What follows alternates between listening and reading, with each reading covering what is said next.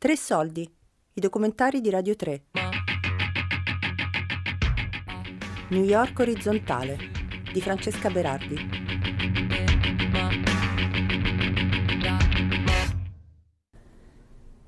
Uh, trains around here uh,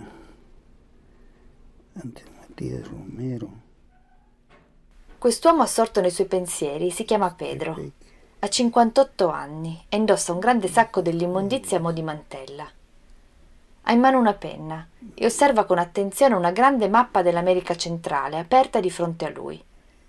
Sta cercando di ritracciare un viaggio disperato che ha compiuto una decina di anni fa per raggiungere gli Stati Uniti. After Veracruz, there's no highway in this area, but there is a highway now. La mappa è un po' datata e Pedro non trova un'autostrada del Messico su cui ha camminato. Tuttavia il suono di quel luogo è ancora vivo nella sua testa.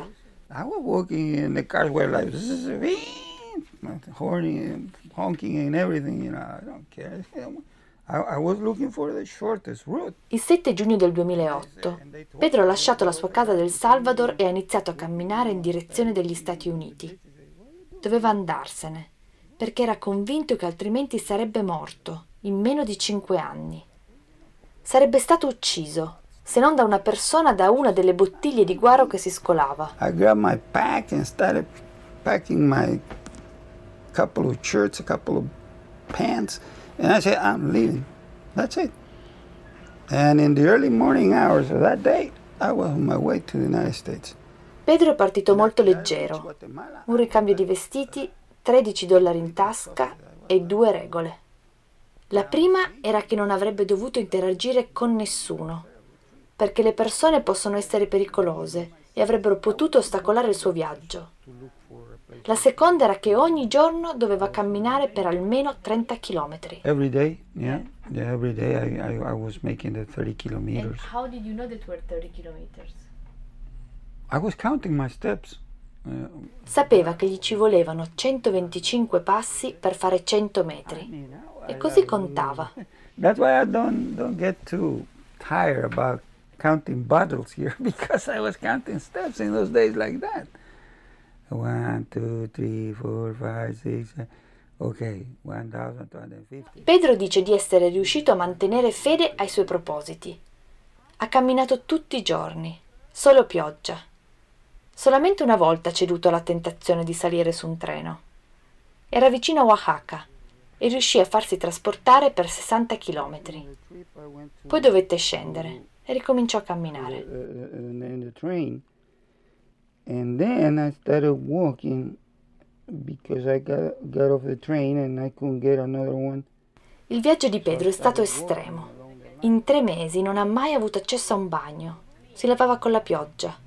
Well, when it was raining, I was taking showers, man. Whew. Let the water come down on me, you know. Like, Si nutriva solo con quello che trovava per strada e dormiva sotto gli alberi o quando era fortunato sotto un ponte, sempre impaurito che qualcosa potesse succedere durante la notte. Solo una volta, vicino a una riserva naturale dove si aggirano anche dei giaguari, è riuscito a dormire tranquillo. I was like, I was sleeping under that bridge, and I, and it felt so peaceful. You know, that's the only time I remember I, I got. Oltre alla sopravvivenza fisica, Pedro doveva occuparsi soprattutto della sua resistenza mentale. Durante quel viaggio, in più occasioni, si è sentito scoraggiato, persa. Poi capitavano cose che gli davano speranza, come quando, vicino a San Lorenzo, nello stato di Veracruz, si è preso una breve pausa fra gli alberi. I was just well. The truth, I was I was going to take a leak. You know, I was going, I, I was peeing here, and then I saw that's a flag. That's an American flag. I say, and then I, "Eh, does this mean anything or something? I say, yeah, and I want to take it with me. Mentre faceva pipì, si è accorto che proprio ai suoi piedi c'era una piccola bandiera americana, sporca di terra. Pedro l'ha presa e l'ha portata con sé, come portafortuna. Sapeva che ne avrebbe avuto bisogno nel suo ultimo tratto di viaggio, soprattutto per superare quel confine che per lui rappresentava la salvezza. And from here, it's a couple of hours in, in, in a pickup truck. and I got to Matamoros in I think two and a half hours. It, this this uh, would have uh, walking. In effetti un po' di fortuna ne ha avuta.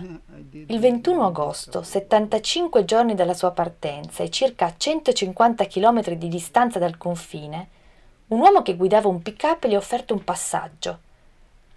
Pedro era esausto, con i vestiti luridi incollati alla pelle e lo zaino vuoto che gli pendeva da una spalla.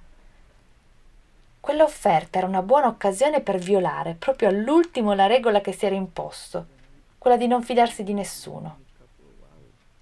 Così si è risparmiato cinque giorni di cammino e nel giro di due ore e mezza era a pochi passi dal Texas. Then I crossed the border around midday. I mean, uh, there's there's a bridge there. I was I think I was walking on the, the checkpoint that it was for uh, trucks for trailers. Pedro si è incamminato lungo il checkpoint per i camion, su un passaggio pedonale molto stretto. Every step I took, I was expecting someone to come after me and say, hey, what are you doing here? You know, the, the è passato inosservato, nessuno gli ha chiesto niente. And then I went to the, to the church and they sent me to the shelter. Giunto in Texas, nella cittadina di Brownsville, si è recato subito alla chiesa, dove è stato accolto a patto che si togliesse tutti i vestiti che aveva indosso. Pedro è convinto che li abbiano bruciati. L'unica cosa che ha tenuto tra le mani è stata la bandiera americana trovata per terra. Ce l'ha ancora. La tiene in una scatola di scarpe nel seminterrato di una missione cattolica a Brooklyn, il suo rifugio da dieci anni. Pedro ora fa parte della comunità dei Kenners, da Ken latino. A New York sono in migliaia, vivono raccogliendo bottiglie lattine per le strade, per poi scambiarle per 5 centesimi a pezzo. Pedro in realtà non raccoglie nulla, non ha più voglia di camminare. Lui trascorre le giornate in un redemption center, uno dei centri dove i Kenner arrivano con i loro carrelli stracolmi è incaricato di dividere per brand le bottiglie di plastica, quelle raccolte dagli altri, e poi di contarle, così che siano pronte quando arrivano i distributori di bevande per il ritiro. You know what I do here is to get the bags that people come uh, the people bring from the street. The, the bags are mixed, you know, they have everything inside. Le giornate lavorative di Pedro sono piuttosto monotone, ma lui tiene la mente in allenamento in più modi. Il primo è la lettura. Pedro legge molto, qualsiasi libro trovi per strada. E dato che il quartiere in cui vive è piuttosto vivace a livello culturale, il marciapiede gli offre sempre una buona selezione. Il secondo modo è guardare video su YouTube, su uno smartphone rotto in cui non ha neppure la SIM, ma con cui riesce ogni tanto a collegarsi ad un wifi. I video che aiutano Pedro a sognare riguardano in particolare due soggetti, l'astronomia ed Emma Watson. That's true, I dream about Emma Watson. you know Emma Watson? I do. Yeah, I dream about Emma Watson. C'è ancora una terza attività con cui Pedro tiene la sua testa occupata. Costruisce occhiali speciali con materiali di recupero, soprattutto cartone e ferro. Sono occhiali che non aiutano a vedere meglio, ma a vedere diversamente. If you limit that intake of information from just one part of the of the whole spectrum, then I think you can change your point of view, yeah.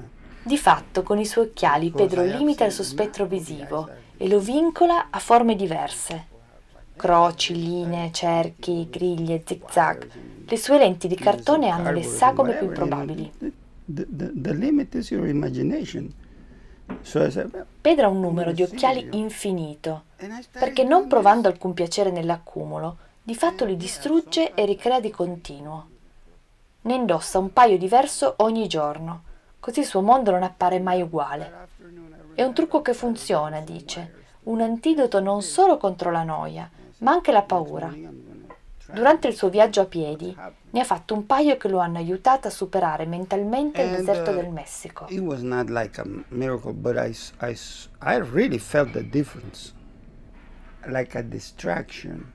not to have strength, but you know, like a distraction, not to keep thinking about walking and walking and walking every step, you know. But then I was feeling every step in my body. You know. A volte ho l'impressione che quegli occhiali lo aiutino anche ad isolarsi, a estraniarsi dal mondo. Devo ammettere che è stato piuttosto difficile avvicinarlo e stabilire un rapporto con lui. Pedro di fatto vuole vivere senza esistere per nessuno. Un po' perché continua a pensare che le relazioni siano compromettenti, un po' perché è un immigrato, entrato a piedi in un paese governato da Trump. And the guy is screaming at you, I'm going to deport all the Latin Americans, I hate these Latin people, and, I, and you go like, fuck, the guy, you got me up to here with that. Da quando è a New York non è mai entrato in un negozio per fare un acquisto, mai. Vive ancora di quello che trova e che gli viene dato al centro di accoglienza. Nonostante lavori da dieci anni, non ha un conto in banca e tiene quello che guadagna in una scatola di latta, da parte per quando sarà troppo vecchio per lavorare. E a dirla tutta, il suo vero nome non è neppure Pedro. Well, you want to call me Juan, that, that's fine with me. That's There was another, you know, like uh, I work with an Italian lady, her name was Maria, and she was calling me Pietro for some reason. And she was always telling me, Pietro, Pietro, clean my, uh, my refrigerator. Per riuscire a creare un dialogo con Pedro, sono andata a trovarlo nel Redemption Center ogni domenica, per un anno. Lui infatti sta lì dentro anche nel giorno di chiusura, murato tra i sacchi colmi di contenitori vuoti, insieme a tutte le mosche che non sopporta. La prima volta mi sono portata da leggere, semplicemente sono stata lì. La volta successiva gli ho spiegato bene il progetto a cui stavo lavorando e gli ho chiesto se potevo intervistarlo. Lui ha accettato, a patto di potermi fare anche lui delle domande. Io ovviamente gli ho detto di sì. E così mi ha chiesto come mai avessi gli occhi azzurri nonostante fosse italiana. Maria was her name. She, she worked in a bakery. The, uh, it, was an Italian bakery. And uh, all, all of the other, even the owners, the owners were Italians. The, And, and they, all of them were like brown eyes and brown hair. Da quel giorno non mi ha mai più chiesto nulla. In compenso lui ha iniziato a parlare e non ha mai più smesso. And when I'm, when, when I'm with you, I can feel like the freedom to talk about these things. I nostri incontri domenicali sono diventati un appuntamento immancabile per entrambi. Abbiamo parlato per centinaia di ore e più volte ho pensato che quest'uomo senza casa in certi momenti diventava una casa per me. Sapevo sempre dove trovarlo e lui era sempre contento di vedermi. Quando ho trascorso un periodo in Italia ci sentivamo al telefono, di domenica ovviamente. Lo chiamavo su un apparecchio fisso a disposizione dei Kenners dentro il centro di raccolta. Telefonavo ad un'ora precisa, le mie 22, le sue 16 così che potesse attendere vicino alla cornetta. 10,000 kilometers from here, you know, and still, you know, I can feel that you are around here, you know. It's like, like magic, you know. I said, well, I'm talking to someone who is on the other side of the world. Dal punto di vista fisico manteniamo una certa distanza, con delle piccole eccezioni. Il saluto tipico dei Kenners, pugno contro pugno, e il taglio di capelli, da quando, stufo di tagliarseli da solo, mi ha messo in mano un paio di forbici e mi ha chiesto se potevo pensarci io. E poi c'è stato un abbraccio, uno solo, il giorno di Natale dello scorso anno, quando ho deciso di restare con lui e trascorrere la vigilia nel centro di accoglienza, quello in cui vive. È stato un Natale molto bello, eravamo in tanti, senza panettone e totalmente sobrio, anche se dal tono delle canzoni non si direbbe.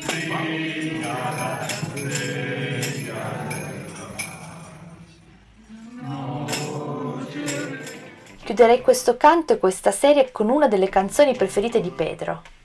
L'ascolta spesso mentre lavora e più di una volta l'ho beccato ballare.